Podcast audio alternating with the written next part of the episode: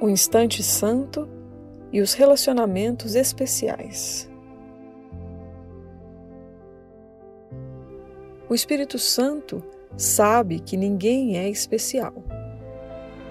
No entanto, ele também percebe que fizeste relacionamentos especiais, que ele quer purificar e não deixar que destruas. Não importa quão pouco santa seja a razão pela qual tu os fizeste. Ele pode traduzi-los em santidade, removendo tanto medo quanto tu lhe permitires.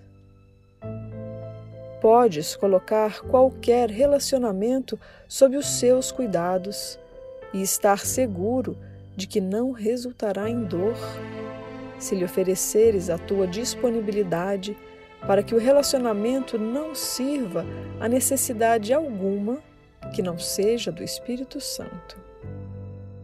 Toda culpa no relacionamento surge do uso que fazes dele.